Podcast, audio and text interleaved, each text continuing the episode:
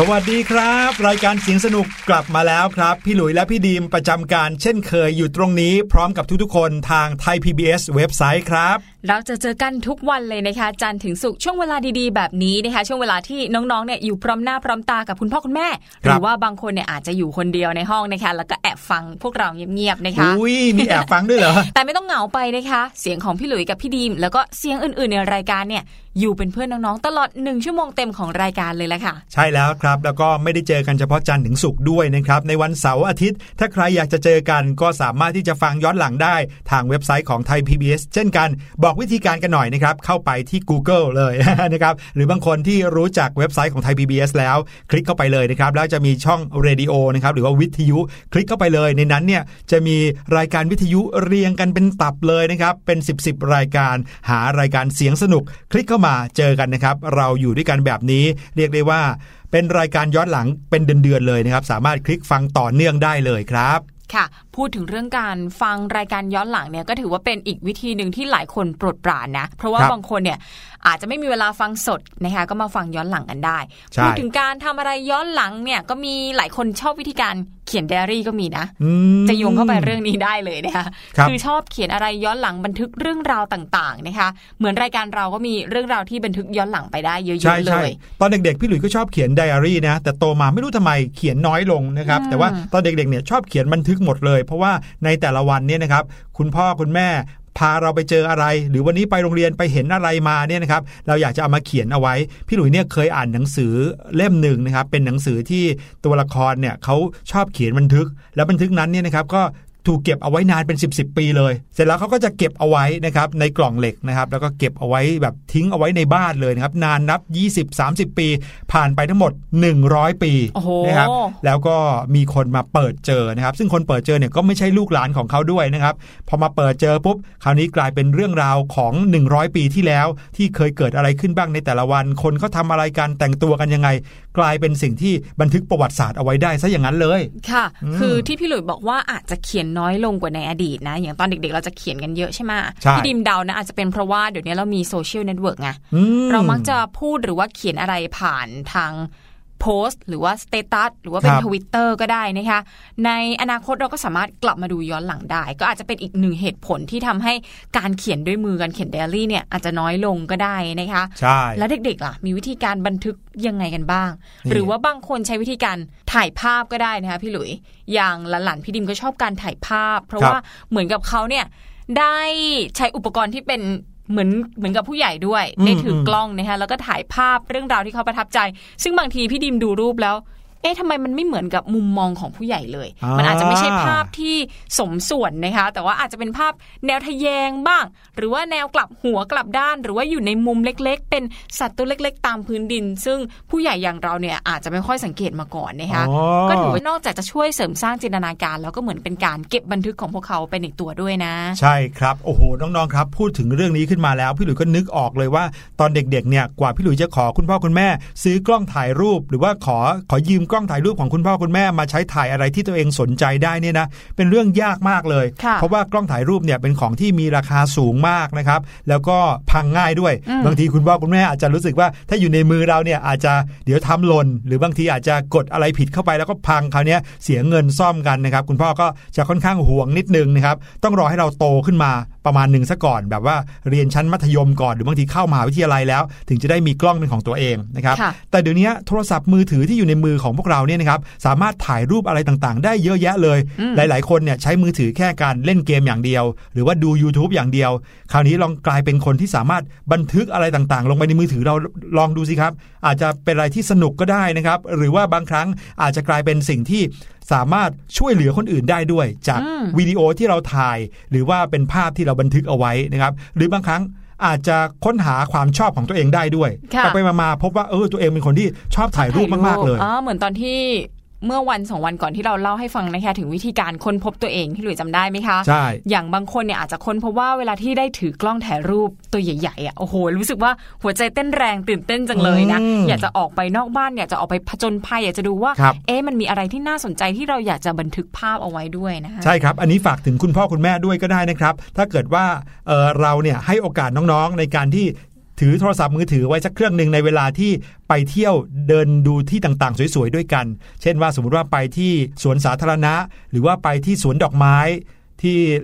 ต่างจังหวัดอะไรอย่างเงี้ยนะครับ ไปที่อย่างทุ่งทานตะวันอะไรอย่างเงี้ย เสร็จแล้วนะครับลอง ยื่นมือถือให้น้องๆนะครับเอาไปแล้วบอกว่าให้ลองเอาไปถ่ายรูปอะไรก็ได้มาให้คุณแม่ดูสัก 20 รูปสิค่ะเออบางทีนะครับ 20 รูปนั้นอาจจะกลายเป็นรูปสวยๆ ที่เห็นมุมมองของเขาดีๆ ก็ได้ ใช่แล้วแหละค่ะ อย่างเรื่องราวในช่วงเสียงจากข่าวในวันนี้นะคะเป็นเรื่องราวที่เกี่ยวกับการบันทึกภาพบันทึกเหตุการณ์ผ่านกล้องเหมือนกันค่ะพี่หลุยอืมแล้วก็เรียกได้ว่าหลังจากที่คนได้เห็นภาพเรื่องราวของเขานะทางครอบครัวของเขาก็รู้สึก คลายข้อข้องใจทั้งหลายทั้งปวงไปหมดเลยค่ะ แต่ว่าโอ้ยเรื่องราวเนี่ยมันจะเกิดขึ้น เพราะอะไรแล้วใครเป็นคนไปพบเจอภาพในกล้องเหล่านี้นะคะเดี๋ยวรอติดตามกันดีกว่าในช่วงเสียงจากข่าว แต่ว่าตอนนี้นะคะไปพักฟังเพลงกันก่อน แล้วเดี๋ยวกลับมาในช่วงหน้าช่วงเสียงจากข่าวค่ะ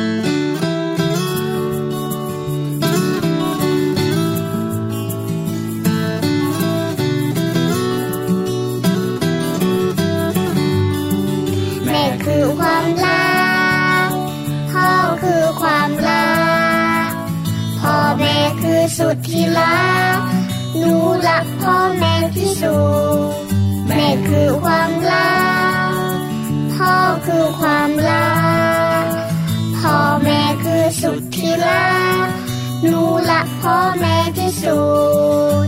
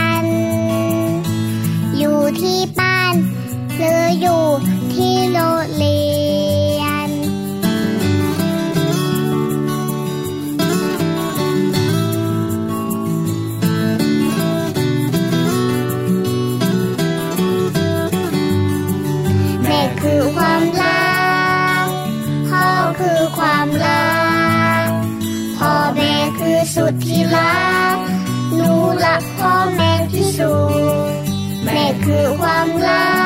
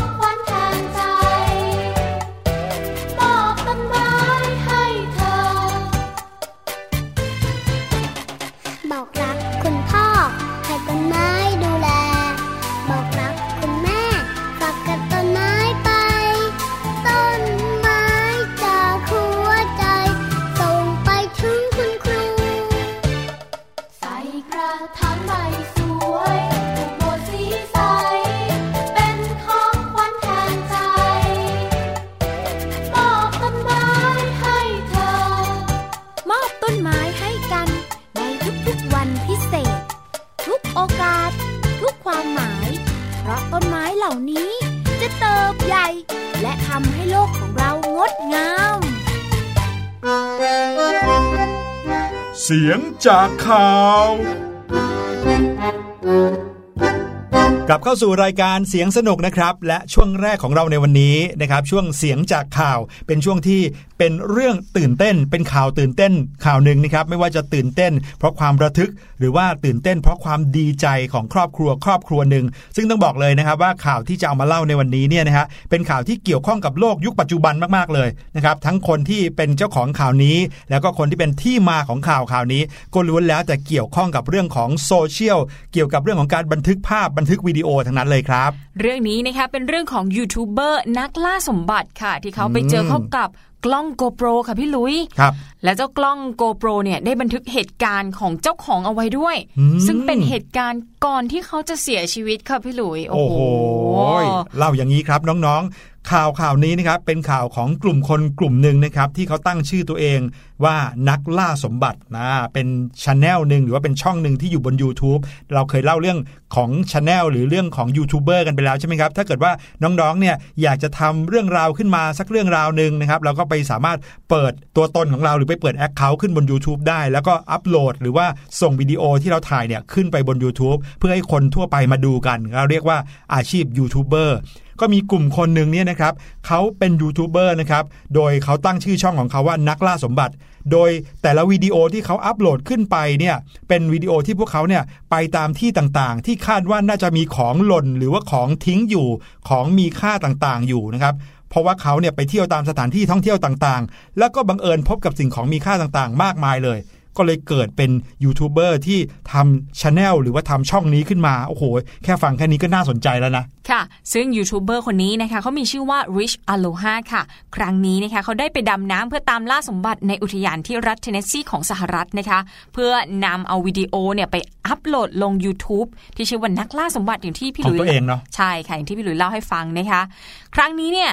มีเรื่องราวน่าตื่นเต้นเกิดขึ้นค่ะ เพราะว่าเขาได้ไปเจอกับ GoPro ตัวเก่าๆอันนึงนะคะครับปรากฏว่าที่หน้าจอเนี่ยมีรอยแตกอ่าบอกน้องๆก่อน GoPro เนี่ยก็คือกล้องชนิดหนึ่งนะครับเป็นกล้องเขาเรียกว่า Action Camera คนมักจะพกเจ้ากล้องชนิดนี้ไปเวลาที่ไปเที่ยวตามที่ต่างๆ เพื่อที่จะให้กล้องเนี้ยกระโดดน้ำไปกับเราด้วยอ่าหรือว่ากล้องนี้มันดำน้ำได้ใช่ไหมก็ให้เห็นภาพเราเนี่ยในการจะดำน้ำจะกระโดดจะลอยฟ้าอะไรเนี่ยเรียกได้ว่า สมบุกสมบันไปกับเราด้วยนะคือครับกล้องเนี่ยมันจะมีขนาดเล็กเป็นสี่เหลี่ยมนิดเดียวนะคะแต่ว่าครับสามารถเก็บภาพได้โอ้โหกว้างมากกว้างมาก ๆ เลย พี่ดิมชอบมากเพราะว่าถ่ายออกมาแล้วดูตัวเล็ก ก็จะใช้ GoPro เวลาที่ไปดำน้ำหรือว่าไปทำกิจกรรมกลางแจ้ง ก็จะสามารถเก็บวิวต่างๆ ได้หมดเลยนะคะครับวันนั้นเนี่ยคุณ Rich Aloha เนี่ยไปเจอ GoPro เก่าๆอันนึงค่ะ ปรากฏว่าที่หน้าจอของมันเนี่ยมีรอยแตกครับพอเปิดดูข้างในเนี่ยมีไฟล์วิดีโอ ทิ้งเอาไว้ข้างในอยู่หนึ่งอันนะคะโอ้ครับก็เลยลองเปิดไฟล์วิดีโอนี้ดู เลยพบว่าเจ้า GoPro ตัวนี้เนี่ยเคยเป็นของ Richard Ragland ค่ะ ซึ่งคุณ Richard Ragland เนี่ยตอนนี้ไม่ได้มีชีวิตอยู่ในโลกนี้แล้วนะคะโอ้เหรอครับเขาเสียชีวิตไปแล้วตั้งแต่วันที่ 4 มิถุนายน 2017 หรือว่าเมื่อ 2 ปีที่แล้วนั่นเองค่ะ ซึ่งเขาเนี่ยได้เสียชีวิตก่อนที่จะถึงครบรอบวันเกิดปีที่ 23 เพียงไม่กี่วันเท่านั้นเองนะคะครับสาเหตุเนี่ยก็เนื่องมาจากจมน้ำที่น้ำตกในอุทยาน Foster Falls ที่ยูทูบเบอร์คนนี้เนี่ยไปดำน้ำนั่นเองค่ะนั่นหมายความว่ายูทูบเบอร์ที่ชื่อว่า Rich Aloha คนนี้เขาก็ไปดำน้ำที่น้ำตกนี้ใช่ไหมที่อุทยานที่รัฐเทนเนสซีเนี่ยเพื่อที่จะไปค้นหาสมบัติของเขาตามปกตินี่แหละ แต่ปรากฏว่าไปค้นไปค้นมาที่ใต้น้ำนั้นก็บังเอิญเจอกล้องตัวหนึ่ง ซึ่งบันทึกภาพของริชาร์ดแรกแลนด์เอาไว้นะครับซึ่งริชาร์ดคนนี้เสียชีวิตไปแล้ว พอติดต่อไปทางครอบครัวของริชาร์ดแรกแลนด์นะคะครอบครัวเนี่ยก็เลยเล่าให้ฟังบอกว่าความจริงแล้วทางครอบครัวเนี่ยไม่แน่ใจจริงๆนะว่าสาเหตุการตายของลูกชายเนี่ยคืออะไรกันแน่ครับคือทางการบอกว่าเขาจมน้ำตายใช่ไหมคะ แต่ว่าทางครอบครัวเนี่ยเขาก็เกรงว่าลูก ลูกชายเนี่ยอาจจะถูกทำร้ายจนเสียชีวิต แต่ว่าเขาก็ไม่มีหลักฐานอะไรนะคะครับกระทั่งตัวยูทูบเบอร์ก็คือคุณ Rich Aloha เนี่ยติดต่อไปที่ครอบครัว แล้วก็บอกว่าเจอกล้อง GoPro ของลูกชายอืมทีนี้พอไปเปิดให้กับทางครอบครัวดูนะคะเขาก็พูดว่าผมรู้สึกดีใจที่เจอมัน เพราะผมต้องการที่จะทำสิ่งที่ถูกต้อง ด้วยการนำสิ่งของเหล่านี้กลับไปคืนเจ้าของค่ะ ซึ่งทางครอบครัวของคุณริชาร์ดเนี่ยพอได้ทราบข่าวก็รู้สึกดีใจมากนะคะ พอได้เจ้าตัวกล้องโกโปรนี้มานะคะก็รีบเปิดดูเลยว่าในวิดีโอในไฟล์วิดีโอเนี่ยมีอะไรอยู่ ปรากฏว่าเป็นภาพที่ลูกชายของเขาเนี่ยกำลังยิ้มอย่างมีความสุขในช่วงสุดท้ายของชีวิต ซึ่งเจ้าไฟล์เนี้ยแหละสามารถยืนยันได้ค่ะว่า คุณริชาร์ดเนี่ยเขาไม่ได้ถูกใครฆ่าตายอย่างที่ทางครอบครัวเคยคิดเอาไว้นั่นเองค่ะ ทางครอบครัวนะคะก็คือทางคุณพ่อของคุณริชาร์ดเนี่ยก็บอกด้วยว่าสำหรับเราแล้วมันมีความหมายมากๆริชาร์ดเนี่ยเปรียบเสมือนโลกทั้งใบของเราเลย ดูสิเขาอยู่กับความคิดที่ว่าลูกชายของเขาถูกฆ่าตายมาปี 2 ปีแล้วนะคะครับกระทั่งได้พบไฟล์วิดีโอจากกล้องโกโปรที่ยูทูบเบอร์คนนี้ไปเจอมา ถึงได้รู้ความจริงว่าอ๋อความจริงแล้วเนี่ยลูกชายของเขาเนี่ยจมน้ำตายจริง ๆ ค่ะ โอ้โห อย่างน้อยที่สุดนะครับ ถึงแม้ว่าจะเรียกเอาชีวิตของลูกชายกลับคืนมาไม่ได้นะครับ แต่ก็เหมือนกับปลดล็อกบางอย่างนะครับ หรือว่าคลายความสงสัยบางอย่างที่อยู่ในจิตใจมานานนับปีได้เหมือนกันนะครับ นี่ก็เรียกได้ว่าในความชื่นชอบของคนคนหนึ่งที่ต้องการทำสิ่งใดสิ่งหนึ่งมาตลอดเนี่ยนะครับ สุดท้ายก็เกิดประโยชน์ต่อบุคคลอื่นได้เหมือนกันนะครับ แล้วก็เป็นสิ่งดีๆ ที่พวกเขาตั้งใจจะทำด้วย เหมือนอย่างที่ริชอโลฮาคนนี้เขาบอกว่าเขาต้องการที่จะทำในสิ่งที่ถูกต้องนะครับ เมื่อเจอของอะไรที่คิดว่าน่าจะเป็นของที่มีเจ้าของ ก็รีบนำมาคืนเจ้าของ เผื่อว่าจะได้กลายเป็นเรื่องดีๆ ที่อาจจะเกิดขึ้นกับเจ้าของที่แท้จริงได้นะครับ ซึ่งเรื่องนี้ก็เป็นเรื่องเกิดขึ้นที่ประเทศสหรัฐอเมริกา เป็นเรื่องหนึ่งที่ทำให้เราเนี่ยสามารถยิ้มได้เหมือนกันนะครับค่ะแต่เรื่องดีๆ ที่ทำให้เรายิ้มได้นั้น ไม่ได้เกิดขึ้นเฉพาะแต่ในประเทศสหรัฐอเมริกาครับ วันนี้ยังมีอีกหนึ่งข่าวที่เอามาฝากน้องๆ และต้องบอกว่าเป็นอีกหนึ่งข่าวที่ทำให้เรายิ้มได้นะครับ จากสิ่งที่อยู่ในจิตใจของคนนะครับ แล้วก็ทำให้เรารู้สึกว่าแหมคนเราถ้าเป็นคนดีแล้วนะ ดีมันตั้งแต่ คุณแม่คุณพ่อเลยจริงๆค่ะอ่าคือสื่อออนไลน์เนี่ยรายงานเอาไว้นะคะเมื่อช่วงสักประมาณ 1-2 สัปดาห์ที่ผ่านมาค่ะ เป็นเรื่องราวความประทับใจในเดือนแห่งวันแม่ก็คือเดือนสิงหาคมเนี่ยแหละค่ะ มีผู้ใช้ Facebook นะคะเขาบอกเล่าเรื่องราวของคุณแม่ หลังจากที่แม่เนี่ยได้เล่าเรื่องราวให้ฟังว่า เมื่อวานเนี่ยได้ไปนั่งทานข้าวกัน ตนเนี่ยรู้สึกภูมิใจในตัวแม่มากแม่เนี่ยเล่าว่าเมื่อหลายเดือนก่อน แม่ต้องไปพบหมอที่โรงพยาบาลรามาธิบดี ซึ่งที่โรงพยาบาลนี้นะ ลูกชายของแม่คนหนึ่งเนี่ยเป็นหมอใหญ่ แล้วแม่เนี่ยก็มีลูกอีกคนหนึ่งเป็นรัฐมนตรีศึกษาธิการก็คือนายแพทย์ธีรเกียรติเจริญเศรษฐศิลป์ค่ะ พอไปถึงโรงพยาบาลนะคะ พยาบาลเนี่ยก็จำได้ว่า เอ๊ะคุณแม่เนี่ยเป็นลูกของคุณหมอใหญ่ที่โรงพยาบาลนี่นาทางพยาบาลก็เลยบอกว่าคุณแม่เชิญลัดคิวมานั่งนี่ได้เลย จะได้รักษาตัวไวๆนะคะ แต่ว่าคุณแม่เนี่ยกลับทำสิ่งที่หลายคนเนี่ยคาดไม่ถึงก็คือปฏิเสธ บอกว่าอืมไม่เอาดีกว่าค่ะ เพราะว่าทุกคนเนี่ยมีสิทธิ์เท่ากันเพื่อรอหมอตรวจ คุณแม่เนี่ยก็เลยยอมนั่งรอคิวนานเกือบสองชั่วโมงเลยแหละค่ะพี่หลุยโอ้โห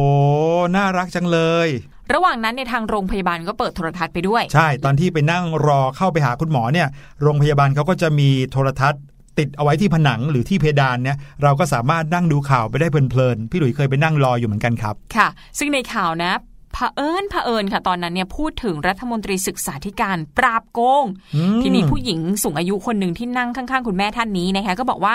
รัฐมนตรีคนนี้เป็นคนดีมาก คุณแม่ได้ยินแบบนั้นก็เลยหันควับไปมองค่ะ แล้วก็บอกด้วยว่าจนด้วยนะ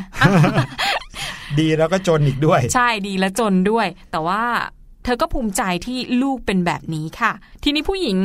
สูงอายุนะคะที่บอกว่ารัฐมนตรีเป็นคนดีเนี่ยก็เลยหันมามองคุณแม่ แล้วก็ถามว่ารู้ได้ยังไงว่าเขาจนอืมคุณแม่ก็เลยตอบไปว่า อ้าว ก็เขาเป็นลูกอ้วนนี่นะนี่ทีนี้ผู้หญิงสูงอายุก็เลยหันมาหาแม่แล้วก็บอกว่า เจนี่ท่าจะบ้านะอ้าวไม่เชื่อไงอืมพร้อมกับทำหน้าหัวเราะเยาะแล้วก็พูดใส่คุณแม่นะคะ บอกว่ามาตีต่างว่ารัฐมนตรีเป็นลูกตัวเองได้ยังไง ถ้าเป็นแม่รัฐมนตรีจริงนะ ไม่ต้องมานั่งรอคิวแบบนี้หรอก และทีนี้ผู้หญิงสูงอายุคนนี้ก็เลยเดินจากไป ไม่มีใครเชื่อคุณแม่ว่าคุณแม่เนี่ย มีลูกชายเป็นถึงรัฐมนตรี เพราะว่าคุณแม่ยอมนั่งรอคิวเหมือนกับผู้ป่วยท่านอื่น ๆ นั่นเองค่ะ ครับผม หลังฟังเรื่องจบนะคะ ผู้ใช้ Facebook คนนี้ก็เลยถามแม่ว่าคิดยังไง อายหรือเปล่า แต่แม่ตอบว่าดีใจ และรู้สึกว่าทุกคนเนี่ยต้องทำตัวเท่าเทียมกัน พร้อมกับกล่าวทิ้งท้ายว่า อยากให้คนใหญ่คนโตที่มีหัวโขน มีความคิดแบบนี้สักเซี่ยวหนึ่งค่ะอืมโห ฟังข่าวนี้แล้ว รู้สึกแอบอมยิ้มยังไงก็ไม่รู้นะครับ เกี่ยวกับคุณแม่ของรัฐมนตรีว่าการกระทรวงศึกษาธิการท่านนี้นะครับ ในข่าวไม่ได้บอกชื่อเอาไว้ด้วยว่าคุณแม่นี้ชื่อคุณแม่อะไรนะครับ บอกแต่ว่าเป็นคุณแม่วัย 83 ปีแล้วโอ้โห มีคุณลูกเป็นถึงหมอใหญ่ในโรงพยาบาลรามาธิบดีนะ แล้วก็เป็นถึงรัฐมนตรีว่าการกระทรวงศึกษาธิการด้วย แต่ก็ต่อคิวเหมือนกัน นะครับกับคนอื่นๆ ทั้งทั้งที่เธอบอกว่ามีคนมาบอกว่าให้เธอเนี่ยรัดคิวได้ไปรอใกล้ ๆ ได้นะจะได้ไม่ต้องรอนานนะครับนี่เป็นเรื่องที่เราสามารถที่จะยกเป็นตัวอย่างได้เลยนะครับ ไม่ว่าเราจะสามารถทำอะไรได้มากแค่ไหน แต่ถ้าเกิดว่าเราคิดถึงคนอื่นเหมือนกันชะตากรรมเดียวกันที่จะต้องมารอในสิ่งเดียวกันเนี่ยบางครั้งเราก็อาจจะทำแบบเนี้ยได้ บางทีนะเราต่อคิวอย่างเงี้ยครับต่อคิวซื้อข้าวซื้อขนมในโรงเรียน แล้วถ้าเกิดว่าเราเนี่ยเห็นคนอยู่ข้างหน้าเนี่ยเขามีคนมาฝากซื้อเราก็คงจะไม่พอใจเท่าไหร่เนาะเขามาทีหลังแต่มาฝากคนข้างหน้าซื้อก็เท่ากับว่าแซงคิวเราไปหนึ่งคิวเหมือนกันอืมอ่าแน่นอนครับ ถ้าเกิดว่าเป็นเราเราก็คงจะไม่ทำแบบนั้นเหมือนกันใช่ไหมล่ะใช่พี่ดิมเนี่ยเป็นคนที่ท่องไว้ประจำใจตลอดเลยนะคะพี่หลุยเวลาที่รีบเนี่ยทำไมไม่ไปตั้งแต่เมื่อวานล่ะ คือถ้ารีบเนี่ยเราก็ต้องเตรียมตัวออกมาให้ไวกว่าปกติเท่านั้นเองนะคะก็จะไม่มีการลัดคิว หรือว่าไปสร้างความเดือดร้อนให้กับคนที่เขารอคิวนานๆด้วยใช่ครับนี่ก็เป็นเรื่องราวดีๆ ที่เรานำมาฝากกันในช่วงเสียงจากข่าวในวันนี้ค่ะครับและช่วงหน้านะคะช่วง Voice Story ก็ยังมีีเรื่องราวดีๆมาฝากอีกเช่นกัน เป็นนิทานอีกเช่นเคยนะคะ แต่ทีนี้เนี่ยเป็นนิทานที่เรื่องราวเนี่ยต้องอยู่สูงขึ้นไปหน่อย น้องๆอาจจะต้องเหงียนหน้าฟังนิดหนึ่งนะคะพี่หลุย แต่ว่าจะเป็นเรื่องราวเกี่ยวกับอะไร เดี๋ยวรอติดตามกันในช่วงหน้าค่ะ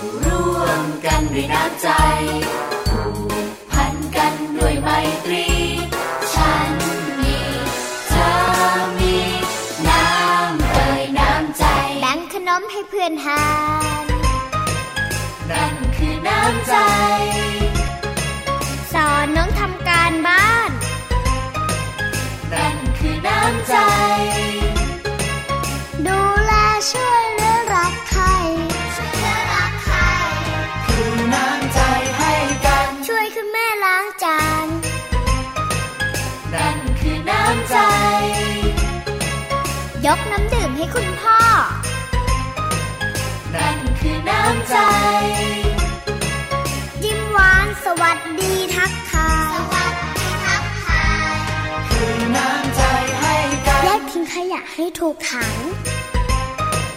นั่นคือน้ำใจ ปิดน้ำปิดไฟหลังเลิกใช้ นั่นคือน้ำใจ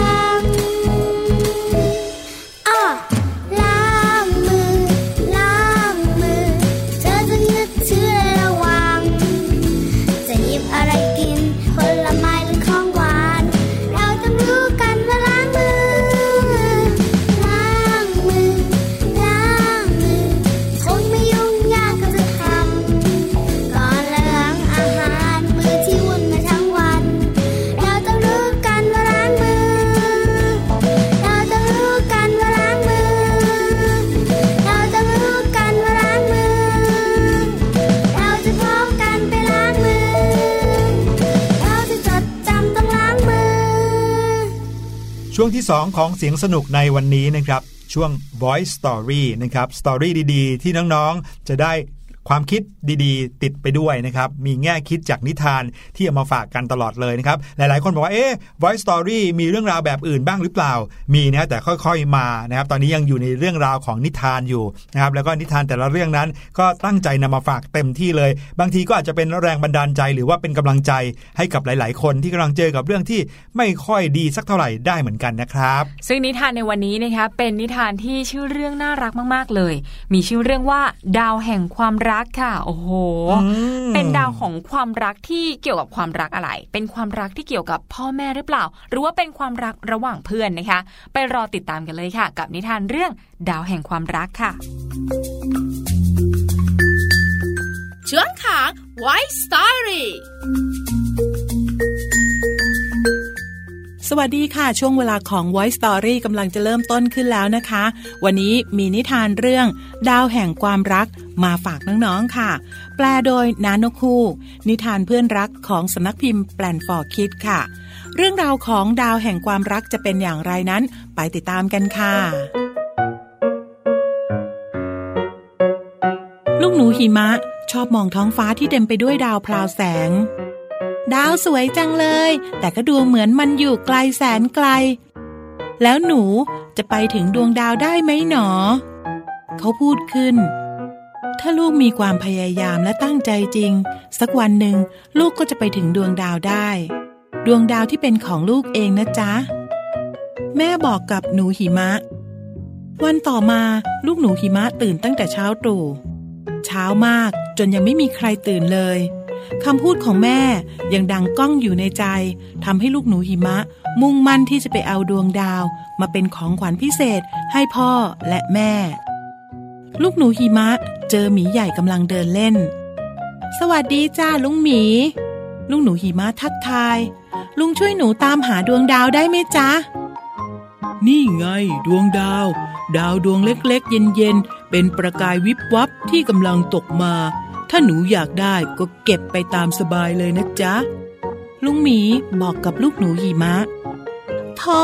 มันเป็นแค่เกล็ดหิมะนี่นา ดวงดาวที่แท้จริงต้องอยู่บนท้องฟ้าโน่นแน่ ลูกหนูหิมะบ่นอย่างผิดหวัง ลูกหนูหิมะออกเดินต่อไปเรื่อยๆ จะไปไหนเหรอจ๊ะ หนูหิมะน้อย นกร้องถามจากกิ่งไม้สูง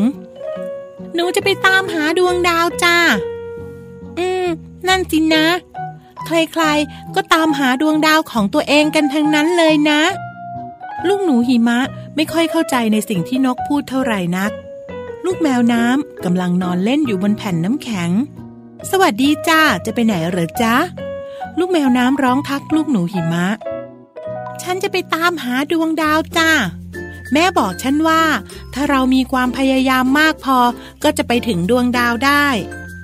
แม่ของเธอนะพูดถูกแล้วล่ะ เธอรู้ไหม เวลาที่ฉันดำน้ำลึกลงไปในมหาสมุทรจะมีดวงดาวมากมาย ส่องแสงระยิบระยับรอบตัวฉัน ลูกแมวน้ำบอกกับลูกหนูหิมะ แต่ดวงดาวที่ฉันกำลังตามหา ไม่เหมือนดวงดาวของเธอหรอกนะ เพราะมันอยู่สูง สูงขึ้นไปในท้องฟ้า แม่จิ้งจอกกำลังนอนพักผ่อนอยู่บนกองหิมะนุ่มๆจะไปไหนเหรอจ๊ะ หนูหิมะน้อย หนูจะไปเอาดวงดาวมาให้พ่อและแม่จ้าทันใดนั้นนั่นเอง ลูกจิ้งจอกน้อยก็โผล่ออกมา แม่จิ้งจอกจึงบอกว่า ดูนี่สิจ๊ะ นี่ไง ดวงดาวสุดที่รักของฉัน ลูกหนูหิมะเดินมาเจอกระต่ายป่า จึงถามทางไปหาดวงดาว ฉันไม่รู้หรอกเจ้าว่าดวงดาวที่เธอตามหานั้นอยู่ที่ไหน ดวงดาวของฉันอยู่ไกลแสนไกล มันส่องแสงเป็นประกายวิบวับ และทำให้เรารู้สึกอบอุ่นทุกครั้งที่มองดูมัน หนาวจังเลย ฉันอยากได้ดวงดาวที่อบอุ่นเหมือนกันแฮะ ลูกหนูหิมะกอดกระต่ายป่า แล้วก็ออกเดินทางตามหาดวงดาวต่อไป ลูกหนูหิมะเดินมาเจอกวางหิมะ จึงถามทางไปหาดวงดาว ดวงดาวก็อยู่บนท้องฟ้าสิจ๊ะ ฉันชอบไต่เขา เดี๋ยวฉันจะไปส่งเธอให้ถึงยอดเขาเลยนะ เธอจะได้ไปอยู่ใกล้ดวงดาวมากขึ้นไงละจ๊ะ ยอดไปเลย ขอบคุณมากนะจ๊ะ ลูกหนูหิมะดีใจ นี่ก็ใกล้ค่ำแล้วนะ ดูสิ เริ่มเห็นดวงดาวดวงแรกแล้วละลูกหนูหิมะยืนอยู่บนยอดเขาที่สูงที่สุด ใต้ท้องฟ้ากว้าง ที่เต็มไปด้วยดวงดาว แสงดาวกระพริบระยิบระยับงามตา แต่ก็ยังคงอยู่ไกลแสนไกล คุณนกฮูกจ๋าช่วยพาหนูไปให้ถึงดวงดาวได้ไหมจ๊ะ ลูกหนูหิมะ ขอร้องนกฮูก ขอโทษทีนะ ฉันพาหนูไปไม่ได้หรอกจ้ะ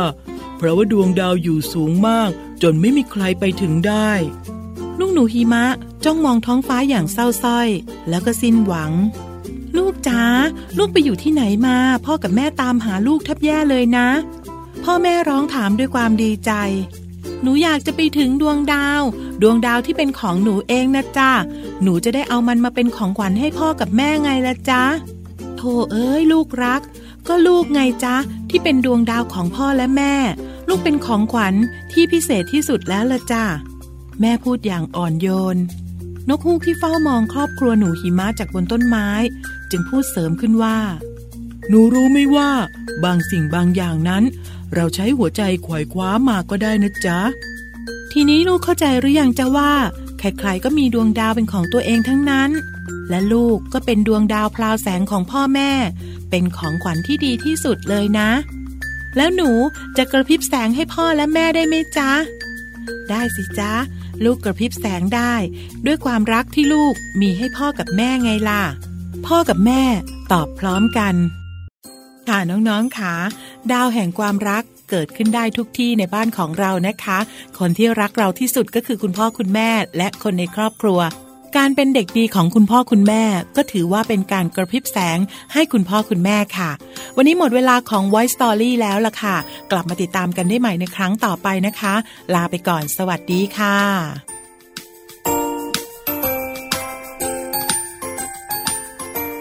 โอ้โห ฟังแล้วก็มีแรงบันดาลใจนะ มีกำลังใจขึ้นมาได้เหมือนกันนะครับ เคยได้ยินเหมือนกันนะครับ เขาบอกว่า อันนี้เป็นสุภาษิตของประเทศเกาหลีแหละครับพี่ดีมค่ะเขาบอกว่าดอกไม้แต่ละดอกเนี่ยบานไม่พร้อมกัน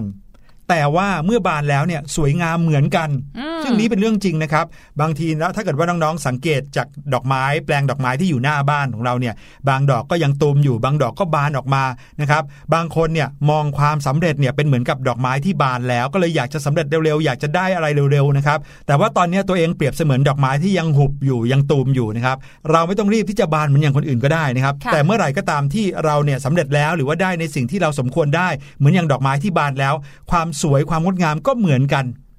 นะครับเหมือนกันกับความสำเร็จอันนี้นะครับของลูกหนูหิมะนะครับที่ได้ไปถึงดวงดาวของตัวเอง โดยไม่ต้องไปเปรียบเทียบกับใครเหมือนกันครับ ค่ะ นี่ก็เป็นแง่คิดดีๆ ที่ได้จากนิทานของเราในวันนี้ในช่วง Voice Story กับนิทานเรื่องดาวแห่งความรักนะคะ เราพักกันอีกครู่เดียวค่ะ ช่วงหน้านะน่าจะเป็นเรื่องที่โอ้โหเด็กๆ หลายคนชอบรวมถึงพี่อืมดีมด้วยนะคะ เรื่องราวของขนมหวานยอดฮิตค่ะนี่แต่ว่าจะมีที่มาอะไรยังไงนะคะ รอติดตามกันในช่วงย้อนเวลาพาเพลินค่ะ ก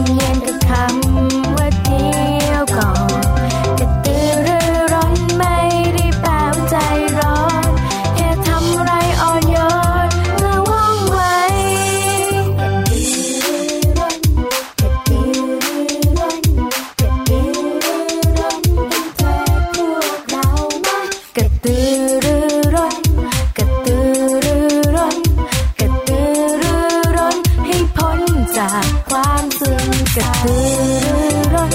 keturun.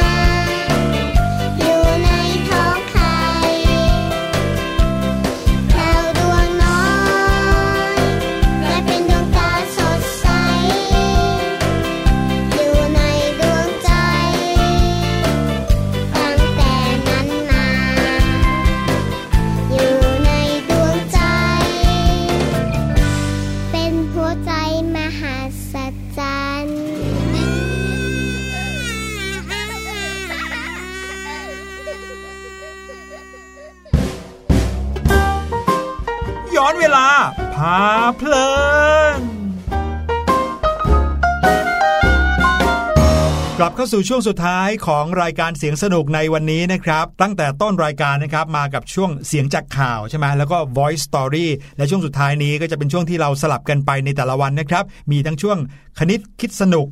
วิทย์สนุกนะครับ ภาษาพาสนุกอุ้ยต่างคนต่างสนุกกันใหญ่เลยนะครับ โลกของเราแล้วก็วันนี้เป็นเรื่องของย้อนเวลาพาเพลิน พาน้องๆมารู้จักกับประวัติศาสตร์ของสิ่งต่างๆ ซึ่งหลาย ๆ อย่างเนี่ยก็เป็นเรื่องที่ใกล้ตัว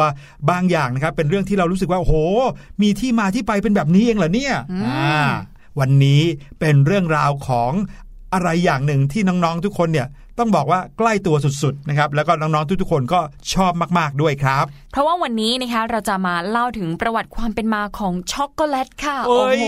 แค่ได้ยินชื่อเนี่ยพี่น้ำลายดิมก็ไหลน้ำลายไหลแล้วนะคะนึกถึงภาพไวท์ช็อกโกแลต นึกถึงภาพ white ช็อกโกแลตที่อยู่บนขนม หรือว่า dark ช็อกโกแลตเข้มข้นในบราวนี่นะโอ้เห็นไหมช็อกโกแลตมีหลายชนิดเลยนะใช่มี dark ค่ะช็อกโกแลตจะสีดำๆเข้มๆหน่อยนะฮะแล้วก็ช็อกโกแลตนมสีน้ำตาล แล้วก็ยังมี white ช็อกโกแลตสีขาวนะครับเดี๋ยวนี้มีช็อกโกแลตชาเขียวด้วยนะโอ้โหเออสีเขียวมีหลากหลายสีแล้วก็ส่วนใหญ่แล้วนะครับ ไม่ว่าจะหน้าตาเป็นยังไง แต่รสชาติของช็อกโกแลตเนี่ยอืมอร่อยนะครับ แล้วก็หอมหวานมันมาก ๆ เลย จะเป็นยังไง เรื่องราวความเป็นมาของช็อกโกแลตเป็นยังไงวันนี้มาติดตามกันครับ น้องๆหลายคนนะคะอาจจะยังไม่ค่อยทราบค่ะพี่หลุยช็อกโกแลตเนี่ยเป็นผลิตผลที่ได้มาจากเมล็ดของต้นโกโก้เขตร้อนนะคะเดี๋ยวนะฮะช็อกโกแลตนี่เป็นผลไม้เหรอใช่เป็นผลิตผลค่ะที่ได้มาจากเมล็ดของต้นโกโก้เขตร้อนอืมช็อกโกแลตเนี่ยเป็นส่วนผสมของของหวานหลายชนิดนะคะอย่างที่พูดไปไอศครีมก็มีลูกอมคุกกี้เค้กหรือว่า พายก็ได้นะคะช็อกโกแลตเนี่ยถือว่าเป็นของหวานอย่างหนึ่งที่ถูกใจคนทั่วโลกเลยนะครับจริงๆตั้งแต่พี่ดิมเกิดมาเนี่ยพี่ดิมยังไม่เคยเจอใครที่บอกว่าไม่ชอบช็อกโกแลตเลยนะใช่ตั้งแต่เด็กจนโตเนี่ยพี่หลุยว่าพี่หลุยกินช็อกโกแลตไปเป็น 10 ๆ กิโลแล้วล่ะได้เลยนะคะยิ่งถ้าเป็นไอศครีมเนี่ยโดยเฉพาะไอศครีมรสช็อกโกแลตเนี่ยจะเป็นรสที่เด็กๆ เริ่มกินเป็นรสชาติแรก ๆ เลย แล้วก็สังเกตเลอะปากเยอะมาก เลอะปากเลอะเสื้อไปหมดเลย สังเกตง่ายๆน้องเล็กๆเนี่ยเวลาให้เขาเลือกรสชาติไอศครีมเนี่ยช็อกโกแลตจะมาเป็นอันดับต้นๆของเขาเลยนะคะใช่ครับช็อกโกแลตเนี่ยทำมาจากการหมักคั่วแล้วก็บดอย่างไม่ละเอียดของเมล็ดโกโก้ ซึ่งก็ได้มาจากต้นโกโก้เขตร้อนนะคะหรือว่า tropical cacao tree ซึ่งก็มีต้นกำเนิดจากอเมริกากลางและเม็กซิโกค่ะ ต้นโกโก้เนี่ยค้นพบโดยชาวอินเดียนแดน และชาวอัสเต็กนะคะแต่ว่าในปัจจุบันเนี่ยก็ได้แพร่กระจายแล้วก็ป ลูกไปทั่วเขตร้อนเลย ในประเทศไทยก็มีปลูกกันแล้วนะคะบางพื้นที่ใช่เมล็ดของต้นโกโก้เนี่ยมีรสฝาดที่เข้มข้นมากค่ะ ผลผลิตของเมล็ดโกโก้เนี่ยรู้จักกันในนามช็อกโกแลตนะคะหรือว่าบางส่วนของโลกเนี่ยก็เรียกว่าโกโก้ค่ะ ใช่เวลาพี่หลุยสั่งเครื่องดื่มนะ บางที่เรียกว่าช็อกโกแลตเย็น แต่บางที่ก็เรียกโกโก้เย็น ใช่ใช่ แต่ความจริงแล้วก็คืออย่างเดียวกันนั่นเองนะคะครับผลิตภัณฑ์จากเมล็ดโกโก้เนี่ยรู้จักภายใต้หลายชื่อที่แตกต่างกันไปในส่วนต่างๆ ของโลกค่ะ ในอเมริกาเนี่ยอุตสาหกรรมช็อกโกแลตก็ได้จำกัดความเอาไว้นะคะว่าโกโก้คือเมล็ดของต้นโกโก้ อ่า คือตัวผลของมันเลยนะฮะที่ยังไม่ได้เอามาบดเอามาคั่วอะไรเลยนะฮะ ส่วนเนยโกโก้ หรือว่าคาคา Cocoa บัตเตอร์ butter ก็คือไขมันของเมล็ดโกโก้ค่ะอ่าหลังจากคั่วแล้วหลังจากบดแล้วเราก็จะได้ไขมันของเมล็ดโกโก้ขึ้นมาฮะแล้วก็สุดท้ายนะคะช็อกโกแลตนะคะก็คือส่วนผสมของเมล็ดและเนยโกโก้นั่นเองอื้อหือน้ำลายไหลแล้วอะช็อกโกแลตนะคะก็คือส่วนผสมระหว่างเมล็ดของฝักถั่วโกโก้ และเนยโกโก้อย่างที่บอกไป ซึ่งก็ได้ผสมกับน้ำตาล และส่วนผสมอื่น ๆทำให้อยู่ในรูปของแท่งและรูปอื่น ๆ ก็ได้ได้ด้วยนะคะเมล็ดของต้นโกโก้เนี่ยนอกจาก ทำเป็นช็อกโกแลตได้แล้วเนี่ยยังสามารถทำเป็นเครื่องดื่มได้ด้วย อย่างเช่นช็อกโกแลตร้อน โอ้ยอยากกิน เครื่องดื่มช็อกโกแลตเนี่ยคิดค้นขึ้นโดยชาวแอซเท็ก